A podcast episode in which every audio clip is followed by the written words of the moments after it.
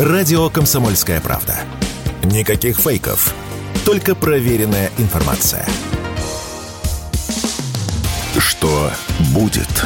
Честный взгляд на 30 августа.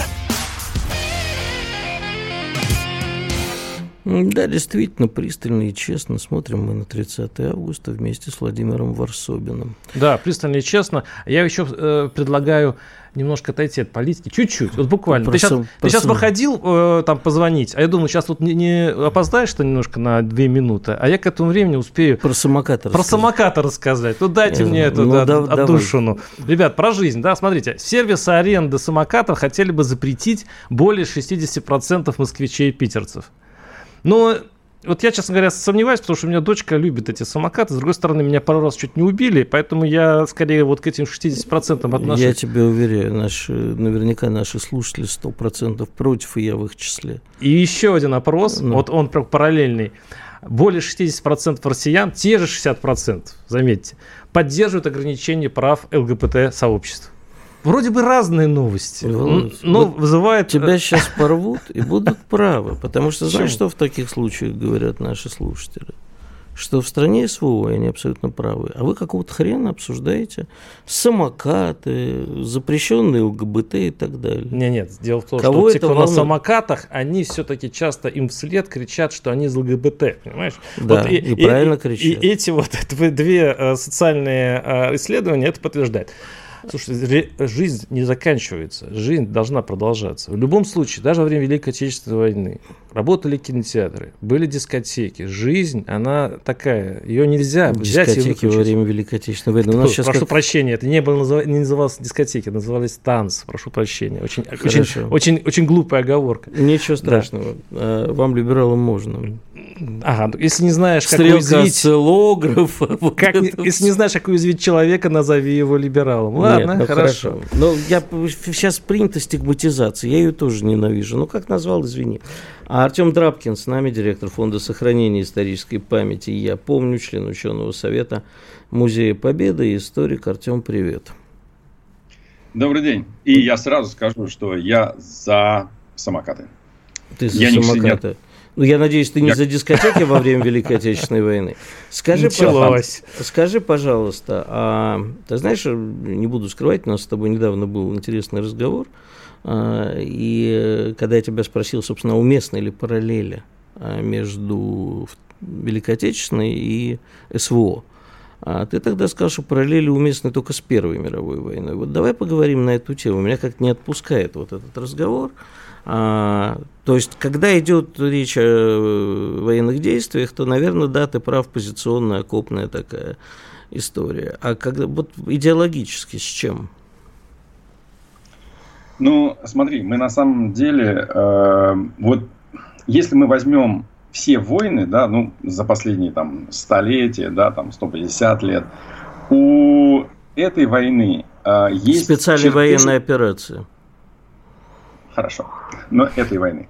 А, у СВО есть э, черты всех, э, всех войн, которые бы мы не рассмотрели. А, то есть что-то можно найти в Первой мировой войне, что-то во Второй мировой войне, что-то можно найти в Крымской и, допустим, войне за независимость э, Соединенных Штатов. Совершенно точно есть абсолютно какие-то вещи, которые напоминают нам про эти самые. Но сейчас рисунок СВО, он вот я имею в виду политический, геополитический, военный рисунок, он приобрел абсолютно свои собственные черты. Вот эти все исторические параллели, они были хороши год тому назад. Сейчас уже они практически не работают, потому что уже э, ну, все поменялось. Они уже действительно это приобрело свое собственное значение, свое собственное место в истории, абсолютно точно. Э, это не будет проходным событием, и я думаю, что по влиянию на мировую историю это сравнимо со Второй мировой войной. А, ну, может быть, мы еще пока не... Мы пока в, в самом событии, сложно его оценить, э, ну, его значение, но похоже на то, что будет очень серьезное изменение именно мировой структуры. А, что касается, ну вот мой тезис был, что у нас позиционная война сравнимая с Первой мировой войной, у нас нет мобильных операций, таких как э, были в... То есть у нас условно Великую Отечественную по военной составляющей напоминала первая часть, первые три месяца СВО. Да, вот это когда мы наступали, да, мы там э, окружали противника, громили его, и вот это очень все напоминало, так сказать, как раз-таки э, 41-45, да, смотря с какой стороны смотреть. Вот. Э, сейчас все-таки у нас, конечно, позиционный тупик, позиционный кризис. Э, пока нам, мы не видим никакой технологии, не видим никаких, э, так скажем, изменений в обществе, которые бы позволили сказать, что мы его каким-либо образом можем преодолеть. Что касается идеологической составляющей, то опора, ну, вообще Великая Отечественная война – это государство образующее, то есть можно сказать, что наша современная Россия вообще стоит, а фундамент ее как раз-таки был заложен в Великую Отечественную войну. И Великая Отечественная война, она, собственно, создала такую сущность, как советский народ. А, он как раз-таки был создан именно во время Великой Отечественной войны, поскольку, естественно, период э, между гражданской войной, между революцией и Великой Отечественной войной, это был такой период раздробленности. А, как бы мы ни говорили, конечно, огромная часть населения советскую власть не приняла в тот момент. Вот, особенно сельское население. Э, было достаточно сложно. И вот эта общность и сущность советский народ, он э, как раз-таки выковался в Великой Отечественной войне. И мы, особенно ну, наше поколение, там, условно, 45 плюс, оно, конечно, все советское. Да? Ну, мы, мы родом оттуда. А, поэтому Великая Отечественная война у нас прошита в генетическом коде. А, и сейчас как раз наше поколение приходит к власти и, естественно, формирует, то есть вот эта государственность, которая формируется, она формируется нашим поколением. А скажи, пожалуйста, ты считаешь, что СВО сейчас тоже такое странообразующее, народообразующее? Цементирующая для страны история. И раскалывающая, что тоже может быть, да? У нас же вот есть... я об этом и говорю.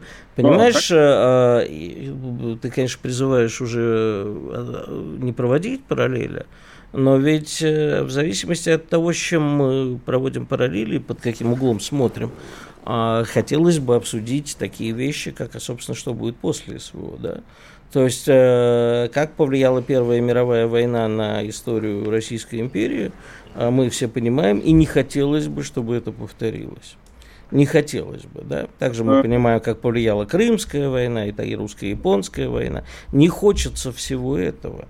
А хочется, э, с одной стороны, чтобы мы чувствовали Конечно же, люди, вернувшиеся с фронта после Великой Отечественной войны, а, они тоже смотрели на, на, на мирных немножко по-другому. Но э, хотелось бы, чтобы это была цементирующая страну, а не э, полстраны по кабакам, полстраны э, на фронте. Вот это вот все, на мой взгляд, там, я иногда согласен с Володей, когда он говорит, ну да, вот там танцы были, кинотеатры работали, это немножко не то. Потому что та толпа, которая сидит по кабакам, в основном говорит о том, что типа, да не, ну где какое СВО?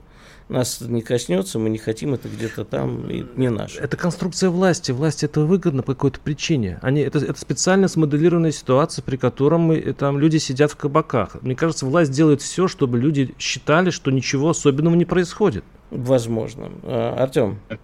Абсолютно, абсолютно правильно. А, смотрите, вот разница между Великой Отечественной войной и современной СВО в том, что в Великую Отечественную войну а, государство переложило бремя несения ее на народ. Да, были огромные, ну, начнем просто с законодательной, да, отмена отпусков, а, блокирование счетов, в общем, там было увеличение рабочего дня, увеличение налогов. Налоговое бремя выросло порядка в три раза. Вот это все легло на плечи обычных людей. Сейчас власть говорит, нет, ребят, давайте так, мы несем всю ответственность, мы социально вас защищаем, те, кто участвует в СВО, те, кто и семьи участников СВО, и вы не будете испытывать тех страданий, которые испытывал советский народ, когда была Великая Отечественная война это позиция государства, это взрослая позиция на самом деле. А это получается, что, по сути, э, таким образом она не решает ту проблему, за которую взялось. То есть, если э, на двух стульях сидеть, и на социальном, и на военном, то в итоге можно, в общем-то, не, не, не добиться ни того, ни другого. А, проблема сложная. Социальная нагрузка, естественно, на экономику очень сильно растет. И надежда на то, что все-таки... То есть в такой ситуации можно находиться относительно короткое время. Ну, то есть мы, может быть, еще год-два можем так э, делать, да, а потом нам придется все равно... Выбирать. Под... Выбирать, да, придется выбирать. Э, рано или поздно. А, как, собственно говоря, было и с мобилизацией, да, то есть э, сначала пытались фактически экспедиционными силами захватить э, территорию Украины, потом пришлось, естественно, объявлять мобилизацию. Скорее всего, будет еще одна волна мобилизации, потому что те мобилизованные, которые мы были мобилизованы год назад, уже говорят, ну, все, хватит, давайте, так сказать, нас ротировать. Вот, поэтому, конечно, ситуация очень непростая. Хорошо, Артем, а никуда от нас э, не уходи, мы к тебе вернемся через э, несколько минут после выпуска новостей, рекламы, а, и продолжим тебе задавать вопросы, потому что традиционно, как все историки, от ответа на, не, на некоторые вопросы у, уходишь. Ну, а мы э, с Владимиром Варсобиным остаемся в студии.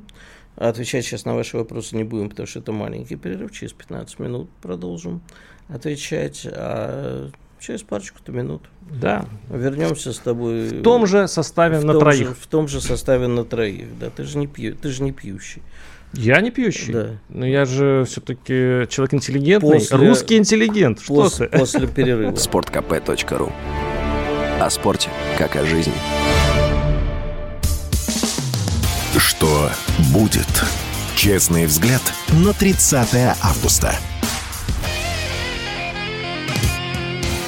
Ну что ж, возвращаемся в студию. Владимир Варсобин и я, Игорь Виттель, пытаем историка Артема Драбкина. Только прежде чем продолжим пытать, вот сейчас с самокатами, а, а я вот смотрю новость только что вот у нас на экране «Комсомольская правда», самый популярный сайт runetokp.ru. Заходите туда. Новость, что в Лондоне были покусаны шесть полицейских во время карнавала. Как говорила одна моя знакомая пожилая цирковая гимнастка, всюду жизнь. Ну что ж, вернемся к Артему Драбкину, всюду жизнь. Артем, ты с нами? Да, да, я слушаю вас. Да, скажи, пожалуйста, а вот ситуация, о которой сейчас очень многие говорят, что последние годы, ну, кто как считает, кто говорит, что с 2014 года, кто с 7 кто с восьмого, в общем, э, все события мира последних, скажем так, 15 где-то лет, они, 15-16 э, лет, они меняют уже устоявшийся после мировой, э, после военный порядок, а после Второй мировой войны сложившийся, то есть некий консенсус, нерушимость послевоенных границ, а, которая была сломлена абсолютно и с развалом Советского Союза, и в Югославии, и везде, с признанием часть, частью стран какого-то непонятного Косово и так далее. А, скажи, пожалуйста, тебе не кажется, что мир рушится, а главное, что будет вместо него? Ну, Ялтинский мир, который мы знали, собственно говоря, а, до 91 года, да, он а, фактически что же произошло? Было два э, глобальных э, игрока. Были США и Советский Союз. Один из глобальных игроков э, почил в Бозе, да? И, соответственно, на его место назначили Россию. В, том, в тот момент абсолютно слабую и не соответствующую ни по экономически, ни по своим политическим возможностям Советскому Союзу. Естественно, в такой ситуации, то есть когда один сильный противник остался сильным, а второй у него слабый, э, поддерживать вот этот ялтинские договоренности, да, о том, что у нас границы нерушимы, о том, что мы, у нас ООН, да, там все решает, э, сильному неинтересно. Поэтому, э, поэтому тут же начали опротестовывать этот мир. Он тут же начал опротестовываться, да. США первые вышли из договора по э, противоракетной обороне. Они в, в, в одностороннем порядке. Еще остальные там по средней дальности ракетам. Да? Это все были начало пути. После этого мы помним э, речь Путина в Мюнхене, да, на которую отреагировали так. Вож зарычала. Да? Помним это все. Поэтому да, э, мир переустраивается. Э, какой он будет? Понимаете как? Когда мы смотрим назад, мы очень легко оперируем десятилетиями. Да? А когда мы смотрим на свою жизнь, десятилетие это в общем и целом от 30 до 40, ой, это вообще разные люди, да? Поэтому э, наша человеческая жизнь, она очень короткая, и десятилетие в ней занимает очень большое, большое значение имеет. А в историческом э, масштабе это вообще ни о чем. Э, поэтому... Нет, да, ну, а, Артем, да, вопрос сейчас, так... Да. Очень сложно сейчас сделать выводы. Мы находимся в огромном историческом котле, да, вот в изменениях, и мы мы пытаемся опереться на, на прошлое с тем, чтобы как-то понять, что как будущее. Ну, а Но... куда деваться? Мы, мы должны видеть те символы, к которым мы привыкли, мы им, ими оперируем для описания будущего. Но вот один из символов – это Ялта. Нужна ли новая Ялта? Может ли закончиться снова, кстати, было бы символично, если бы там в Ялте бы снова бы и собрались, и а... снова бы поделили бы мир э, заново. Чем не выход из ситуации? Тут где-то в углу заплакал маленький Зеленский. Ну, да, да понимаешь, вы что, вы что, дурели а еще и быть, в Ялте? А может, а может быть, к чему, собственно говоря, и э, Москва, и Кремль и ведет? Э, давайте сядем и договоримся, об, об, расчертим мир по-новому. Ну, да, все, все ну, правильно, это... только извини, пожалуйста, извини, Артем, я тебя перебью на секунду. А, Ялта это была Ялта, только которая очень быстро переродилась в Фултон, фултонскую речь Черчилля Конечно. и так далее. Так что никакого послевоенного мира а по идее это и не было, было только такое. Но правило. А, давай, а давайте посмотрим, как было плохо, и давайте на какое-то время сделаем вид, что ничего не было, будем жить теперь дружно. Но тогда долго эти правила работали. Ну, Все-таки даже после Футунского это речи. Да, Для извини, того, Артем, мы тебя перебили. Для того, чтобы была Ялта, нужен новый Советский Союз. Хотя бы по его силе. Мы, э, к сожалению, ограни... Э, сейчас э, обладаем ограниченной субъектностью. А, ключевые игроки это две экономики, это США и Китай. И договариваться а, они будут между собой. Ну, и хорошо, да. Последняя встреча в Джидде, она, собственно, показывает, кого туда приглашают, с кем, кто с кем разговаривает. К сожалению, мы пока, э, скажем так, младший партнер. То есть гибнут наши солдаты, а договариваться будут другие, да? Те, которых никто не да. гибнет. Так. Да. Я тебе скажу так, на самом деле э, в Китае и в, в китайских средствах массовой информации, да и в наших во многих, говорить о том, что мы массовый партнер, э, что мы младший партнер Китая нельзя. Однажды у меня брали интервью на китайском телевидении, видимо, меня за китайца приняли. И я сказал, что мы, к сожалению, пока, да, вот догоняющий партнер Китая. Мне на меня на, так потом китайцы сказали, да вы что? У нас такого нельзя, мы это не можем пустить в эфир.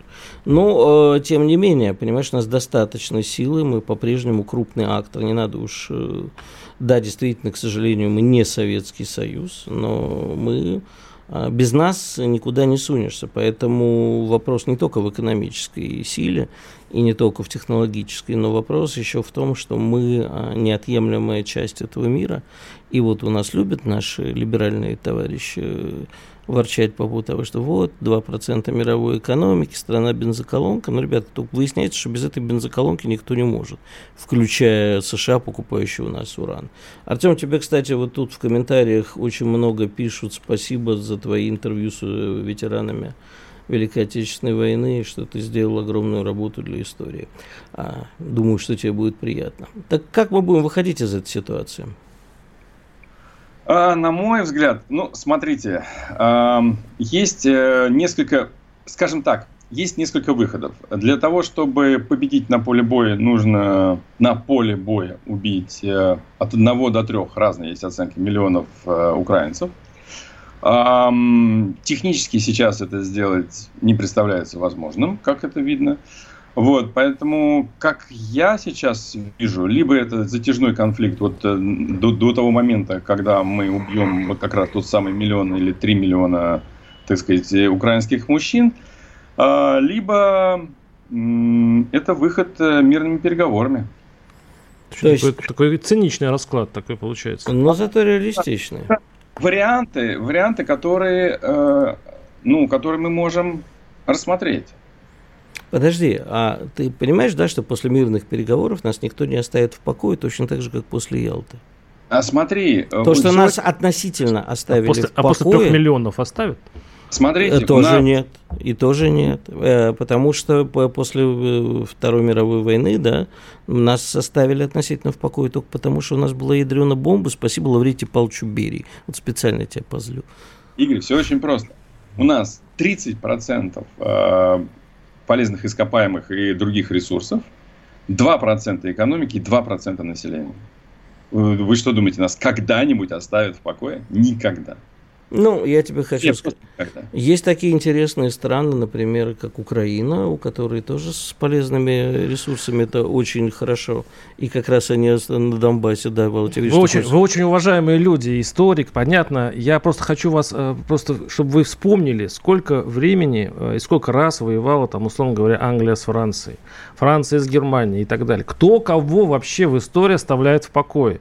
Что ж, что, ж, что ж так нервничать по этому поводу и говорить, что мы в, в кольце врагов? Сейчас они находятся в одном Европейском Союзе и, в общем-то, не особо расчесывая свои раны, что они поубивали друг у друга миллионы ну, человек. Поэтому я все-таки предлагаю смотреть на историю более, ну, как бы все-таки с, больше, с большим позитивом. Иначе мы а превратимся... А почему никто сейчас не говорит, когда говорит про мы должны избавиться от колониализма, Россию наказать, расчленить, Россия колониалист, Россия империалист. А что это самое? Это никто не вспоминает э, Британскую империю, ну. что они сделали с человечеством, бельгийского короля Леопольда. Между прочим, да, вот нам говорят, ну что вы вспоминаете? Это же давно было. А ничего, вот, я не знаю, ты в Бельгии был в своих путешествиях? Ну, один раз только. Не обращал внимания, что там продают шоколадки, такие шоколадные ручки? Нет? А знаешь, Нет. что это? Нет. Это вот те ручки, которые детям рубили в Конго, О, бельгийский король Леопольд. Угу. А они сейчас этим гордятся. А между прочим, 2023 год, знаешь, что происходит сейчас э, в Австралии? Плебисцит о признании прав аборигенов. Можно аборигенов считать людьми, и чтобы они голосовали, или нет? Так, можно накидать в эту корзину еще очень много интересных исторических Правильно, фактов. Потому что, что ты с этим бульоном ядовитым делать-то будешь? А вот это вот отличный вопрос. Не знаю. Артем, ты знаешь, что с этим бульоном делать? Только а, буквально 30 секунд у нас. Не история, а скорее политика, да. То есть, э, и мы уже проходили, на самом деле, если вы вспомните э, вот советскую историю, особенно там 20-х годов, да, то вот этот дискурс о колониальном прошлом... А, Артем, 15 секунд, давай коротко. Да, э, он был уже. Мы его проходили и отбросили. А сейчас мы просто на новом витке. А он точно так же пройдет и точно так же умрет. Просто нужно подождать. Ну хорошо, значит, запасемся терпения. Будем да, ждать, да, прервемся да. на большой перерыв, э, последний э, в этом часе, и будем, наверное, поговорим с нашими дорогими слушателями, зрителями и так далее. А мы через несколько минут еще вернемся в студию с Владимиром. И да. Самый продолжим... главный, самый интересный момент поговорить с теми, кто, собственно, нас слушает. Да. Я всегда это люблю. Комсомольская правда. Радио, которое не оставит вас равнодушным. Что будет? Честный взгляд на 30 августа. Ну что ж, дорогие друзья, возвращаемся в студию. Владимир Варсобин и я, Игорь Виттель. Продолжаем обсуждать и главные события дня, недели, да, в общем-то, и просто философские вопросы. Тут глубокие обсуждаем, и нам помогают наши гости. Напоминаю, трансляции идут везде, где только захотите. Если не можете найти ссылочек, телеграм-канал «Комсомольской правды» или мой канал «Виттель Реальность». Я не знаю, Володь, ты у себя выкладывал, нет? Да нет, еще, еще пока да, не привык, что да. я вообще веду эту программу. Я себя пытаюсь щипнуть. Что, я на утре? Да, ты на утре, Володя, ты на утре. Да, мечты сбываются. А еще, да, а тут еще, если вы захотите послушать просто, то подкаст.ру, там все ссылочки тоже на все, что только есть. А у нас а, гость, гость наш постоянный, потому что мы вот как-то тут подумали, что редко мы о простых народных темах говорим, вот. вот. Ближе к народу. людей с ближе... утра разными вот совсем мрачными вещами. Давайте Ближе к самокату. Но тут... Да, ближе к самокату. Но тут, значит, у нас то хлеб, говорят, подорожает на 10, то прямо вот производители шурмы или шавермы или я, шуарма. Я, я знал, что подберешь очень веселую позитивную новость. Да, давайте да, я только вот на самом деле э, не очень себе представляю, кто такие производители. То есть, если это ассоциация вот тех людей, которые в киосках стоят и готовят что-то странное. Ну, в общем, короче, они заявили, что все плохо и 40-50% подорожает шурма. В общем, все дорожает. А с нами на связи тоже самый дорогой гость, который дорожает с каждым эфиром. Андрей Подойницын, экономист. Что-то я слышу твой сатанинский смех уже. А, ты еще и побрился привет, под лысого тоже, чтобы быть таким же, как я. Ну, расскажи ну, же нам, почему... Что же так дорожает-то все? Привет, Игорь, привет, э, Владимир.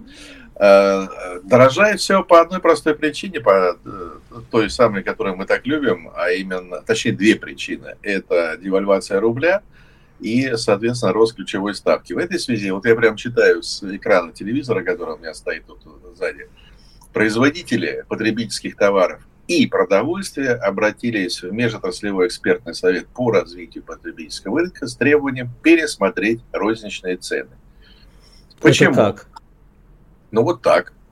Это, это я новость такую читаю. А не под шумок и... они это делают? Может быть, просто все решили на этом, де... на этом деле заработать, но это стало модно, и чего не поднять цены, когда, в общем-то, это большой тренд? Э, что значит большой тренд? Э, понимаете, они же оперируют э, конкретными цифрами и говорят, что, ребята, вот смотрите, за последнее время в связи с девальвацией рубля и соответствующим э, удорожанием кредитов для обслуживания торгово-закупочных контрактов. Одно только удорожание кредитов дает 5-9%. Э, выросли цены на базовые продукты для пищевой промышленности. На что? На продовольственную пшеницу, на растительное масло – там, многие другие вещи. И, вишенка на торте, тарифы на грузовые э, перевозки вследствие манипуляций со ставкой курса в среднем выросли на 38%. Ого. И тут у меня Ого. к тебе есть вопрос. Ну ладно, да. тарифы э, про на грузовые перевозки. Хотя и тут у меня есть вопрос. А скажи мне, пожалуйста, вот э, грузовые перевозки, это дизель. Вот у нас в стране а, вроде как с э, энергоносителями все хорошо. В общем, э, доброй ему памяти полковник Муаммар Каддафи, у него вообще был бензин и дизель нулевой, и люди спокойно пользовались. В Венесуэле до недавних пор такое же было. Где? В Венесуэле. А, в Венесуэле, да. Да, бесплатно бензин сдавали. Но я не призываю к бесплатному бензину, но у нас есть возможность как-то э, приструнить аппетиты тех, кто занимается картельными сговорами или просто хочет, как Володя справедливо говорит, нажиться Под шумок, на беде. Да. Да. С пшеницей После выхода из зерновой сделки у нас вообще ее избыток, у нас переурожай. Как известно, в России две беды. Не дороги дураки, а не урожай пшеницы и переурожай Который пшеницы. мы сейчас легко раздаем африканским странам. И правильно делаем, но вопрос-то, слушай, у нас, по идее, а, тем более, да, дешевый рубль, это значит, что у нас э, падает себестоимость, правильно? Откуда тогда Сам... все это берется? Но как, как, как же она падает? Дело все в том, что с себестоимостью у нас, мы как-то говорили об этом много раз, что в себестоимости нашей продукции 40% в среднем. Импорт. В зависимости, да, импорт, так сказать, либо это производственный импорт, э, инвестиционный импорт, либо это потребительский импорт. Поэтому себестоимость, она при ослаблении рубля и повышении учетной ставки никак расти, никак падать не может ни, ни, ни при каких обстоятельствах. Просто это совершенно исключено. Я имею в виду себестоимость в рублях для нас самих, как конечных потребителей. Еще раз вот э, читаю. Соответствующее удорожание кредитов для обслуживания торгово-закупочных торгово, э, контрактов на 5-9 процентов. Вот и все, пожалуйста. Кроме того, Минсельхоз еще э, радостно сообщил, э, что значит радостно, с большим сожалением сообщил, что по причине высокой ключевой ставки – прекращена программа «Сельская ипотека», которой успели воспользоваться 500 тысяч человек, а ее перспектива 7 миллионов человек. Что такое прекращение этой программы? Это, ну, конечно, в моменте не дает больших проблем, но до 30 года Минсельхоз прогнозирует, что это тоже скажется на э, потере от роста сельхозпроизводства. Просто рук э, в селе будет, соответственно, меньше по сравнению с тем, что они планировали. Вот и все. Андрей, у меня вот такой, все как такой вопрос. А, сейчас все ругают э, Центробанк по поводу поднятия э, ключевой ставки. Давайте представим, что вот когда э, рубль дошел до 100, э, э, рубль дошел до, до 100 рублей до, за доллар, э, Центробанк, наоборот, понизил, ну или оставил на, прежнем, на прежнем уровне, чтобы кредиты были дешевые, что все-таки у нас не, не было вот той, той ситуации, которую вы сейчас описываете.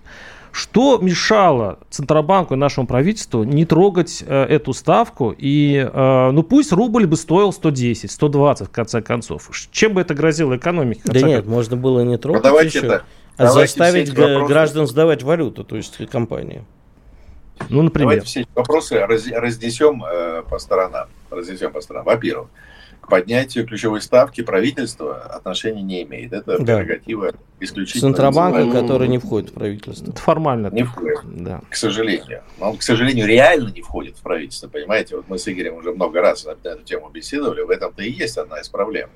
На наш взгляд, Центробанк должен работать вместе с правительством и, вообще говоря, находиться в недрах правительства потому что решать те задачи, которые поставлены перед правительством, не имея такой рычаг, как э, эмиссионный центр и вообще денежно-кредитная политика в полной мере под своим контролем, это вообще говоря странная очень ситуация, тем более э, в том положении, в каком мы находимся, СВО, э, силовое противостояние Западу и так далее. Это во-первых. Во-вторых, на наш взгляд, и 7,5% это вообще-то говоря запретительная ставка, ведь это учетная ставка ЦБ, а эффективная ставка для предприятий, соответственно, начинается от 11-12% и дальше. При э, средней прибыльности нашего бизнеса в, в вилке там, от 5 до 9%, mm-hmm. ну, в среднем от 7 до 9%. Мы уже много раз об этом говорили. Э, э, я приведу другой пример. Вот, например, Москва субсидирует э, ставку, или точнее предоставляет из своих средств кредиты под 3%. Как вы думаете, к чему это привело в частности? Это мало того, что это привело к тому, что промышленное производство в Москве растет по отдельным отраслям на 30, 50 и более процентов в течение года или полугода, доля банковских, точнее, доля, э, ну да, доля заимствований в инвестиционных программах московских предприятий выросла с 20 процентов, которые она составляла раньше, до 55-60 процентов. Игорь, оцени. Да. У нас в среднем в стране участие банков в инвестиционных программах предприятий это 11-12%. Слушай, ну, я, я просто я... пытаюсь понять логику, для чего они это сделали? Потому вот, что нужно есть наполнить объяснение? бюджет, дыру в бюджете нужно. С одной стороны кредиты, с другой экспортеры, с третьей другие участники. Главное наполнить бюджет, потому что если не уронить рубль, то бюджет не наполнится. А потом э, начинает народ дергать, слишком сильно упал, рубль давай обратно. И вот все время приходится дергать за самые рычажки. Был такой, э, если ты помнишь, э, анекдот про то, как э, чувак приходит к Равину и говорит, у меня, вы знаете, куры дохнут у вас нет никаких мудрых идей. Он говорит, ну попробуйте им э, треугольничком, например, зерно насыпать. Он говорит, ну возвращается, говорит, попробовал, продолжают дохнуть. Давай кружочком. Тоже передохли. Говорит, давай квадратиком. Он говорит, слушайте, уже не получится, все сдохли. Он говорит, жалко, у меня столько интересных идей было. Вот они сидят и пробуют идеи. Я помню, 98 год, кризис, когда рубль э, также рухнул, и э, ну, не стали его искусственно держать, по крайней мере, помню. И, и что? Некоторое время поныли, помучились, и экономика начала расти, потому что слабый Но... рубль, он дает э, большой допинг экономики как ага, таковой. ты еще расскажи, что вот да, конечно, вот Гайдар, ну и что, что там э, излишняя смерть смертность-то была... 98-й какой Гайдар? Ну, я до того говорю. Угу. Я говорю ты, ты еще скажи, да, что Гайдар. А, конечно, переживем, но это нехорошо. Андрей, коротко. 98 год мы пережили не потому, что рубль упал. Рубль ронять, кстати говоря, не было э, никакой надобности. В 98 году либералы умудрились совершить две вещи, которые обычно исключают друг друга. Либо объявить дефолт, либо девальвировать валюту. Они умудрились сделать и ту, и другую. Это свидетельствует о их волшебной квалификации. После 98 -го года, Владимир, все задышало не потому, что рубль был 10 слабый, секунд, Андрей. А потому что, потому что Геращенко с Маслюковым начали накачивать деньгами экономику. экономику начал рост реальной денежной массы ударными темпами по 50-60% в год. Вот сейчас, вроде тоже, сейчас то же самое наблюдается. Вроде. Спасибо, Андрей Погайницын был с нами, экономист. Оставайтесь с нами, вернемся через пару минут и продолжим нашу увлекательную беседу уже вдвоем. Радио «Комсомольская правда». Срочно о важном. Что будет? Честный взгляд на 30 августа. Ну что ж, продолжаем нашу дискотеку. Дискотеку? Не простил ты меня, не простил, ладно. Нет, я не про этого, я просто вспомнил, старый был анекдот про Ленина, что сейчас уважаемые э, э, э, товарищи Великой Октябрьской революции, необходимости которой все время говорили большевики, совершилась, а сейчас в Смольном дискотека. Ну вот сейчас на радио «Комсомольская правда» дискотека, ибо вкатываемся мы с Владимиром в последнюю на сегодня часть нашего эфира, где, в общем, мы же вам обещали, там у нас прям на заставке новости, а мы их еще не успели обсудить. Мне слово «бадминтон» нравится. Тебе нравится слово «бадминтон». Мне тоже нравится, тем более, что я когда-то в свое время в него играл. А новость хорошая. Всемирная Федерация бадминтона допустила россиян и белорусов а, к соревнованиям с э, февраля следующего года. Я чуть не сорвался гуглить, кто все-таки возглавляет Федерацию бадминтона. Нет, не он.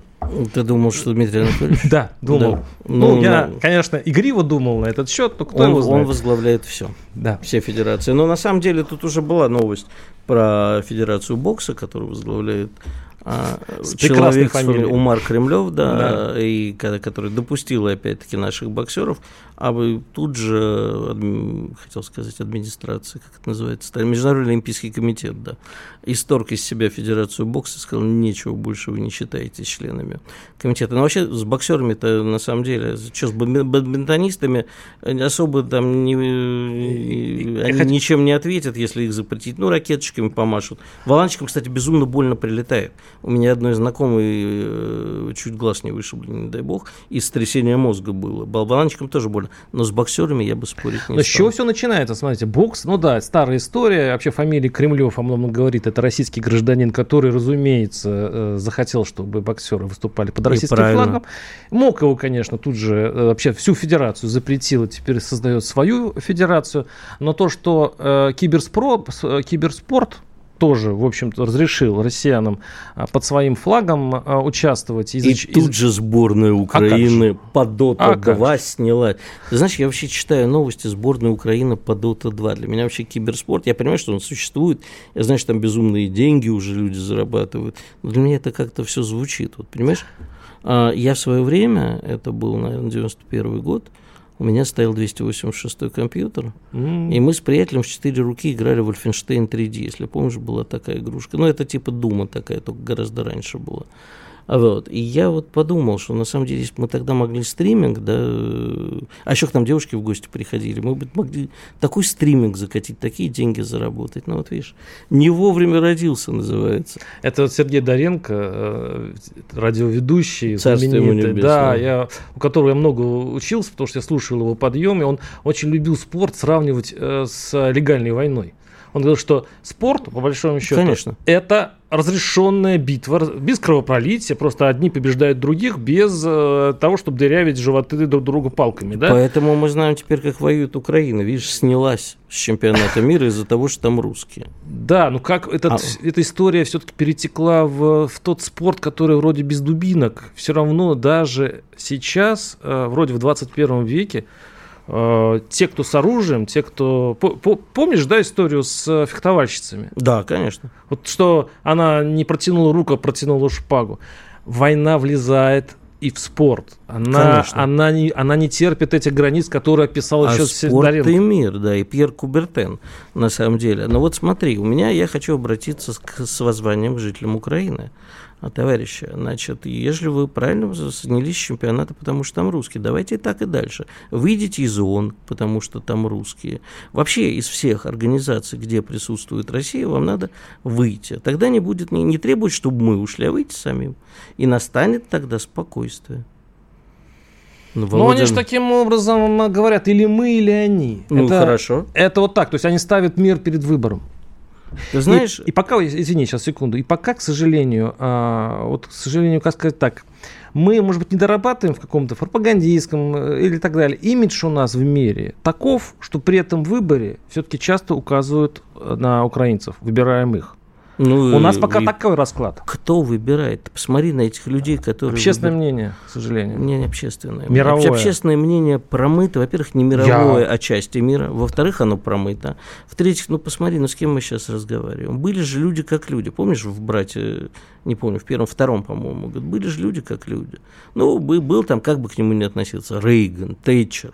Враги, но такие, с мозгами с ними можно было разговаривать. Посмотри на ничтожества, которые пришли вместо них.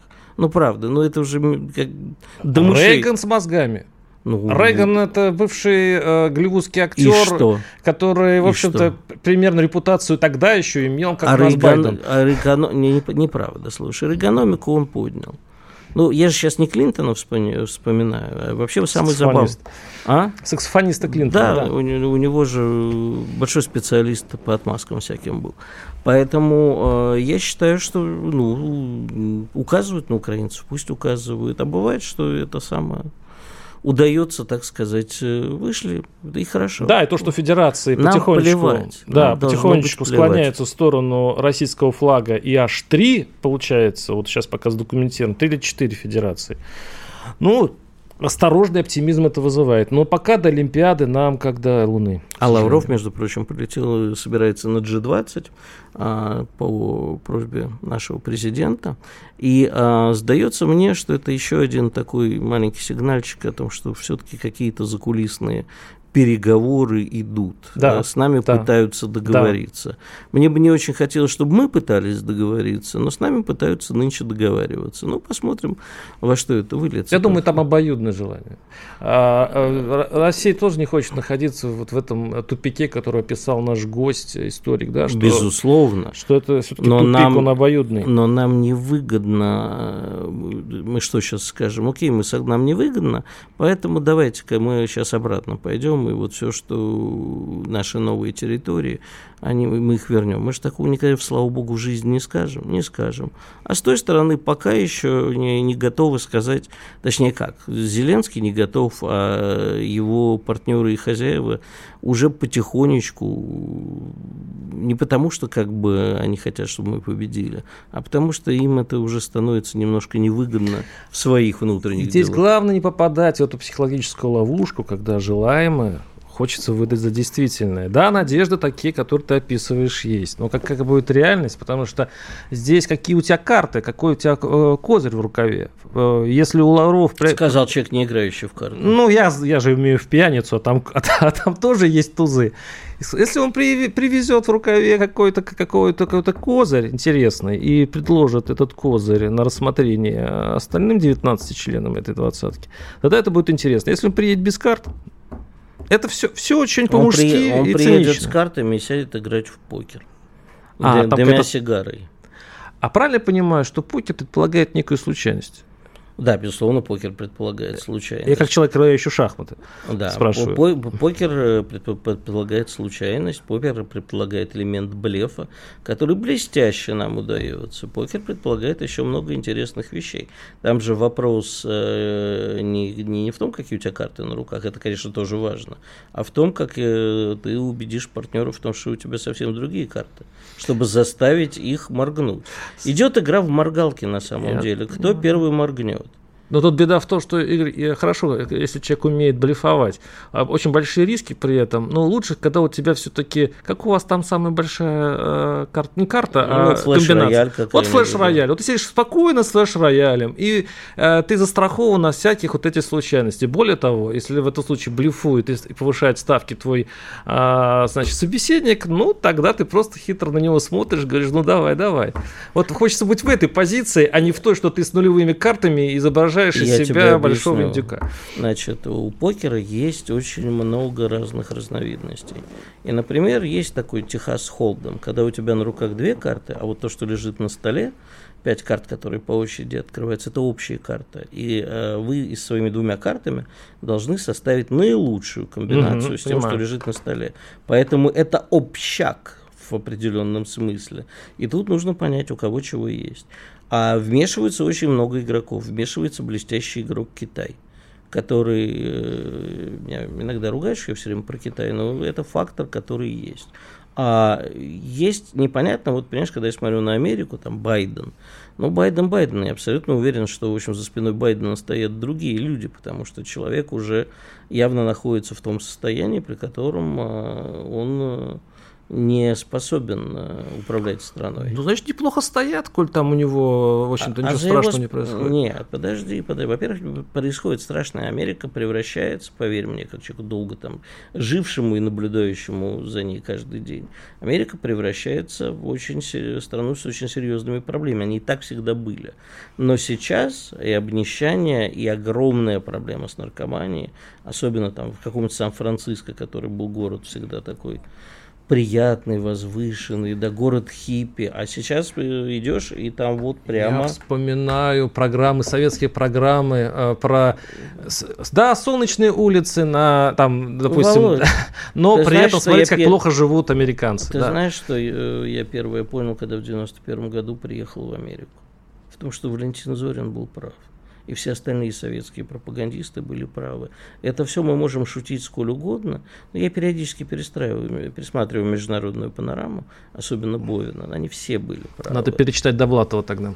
Ну, перечитай, я считаю, что Довлатов это грех, не люблю я его, но это были мои личные трудности, поэтому ты читай Довлатова, я буду пересматривать Великого Бовина. О, это будет отлично, это будет Да, очень... и мы будем обмениваться новым.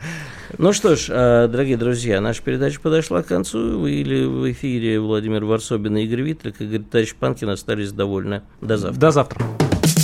Я знаю, что такое просто Мария, и богатые тоже плачут. И мне от этого, друзья, грустно. Я хочу быть зумером. Я хочу смотреть на кассету, аудиокассету с пленкой и думать, что это, понимаете? Карандашик вставляешь, пленку подкручиваешь. Ну, да а... я знаю, Игорь, в этом и проблема. Комсомольская правда. Радио, которое не оставит вас равнодушным.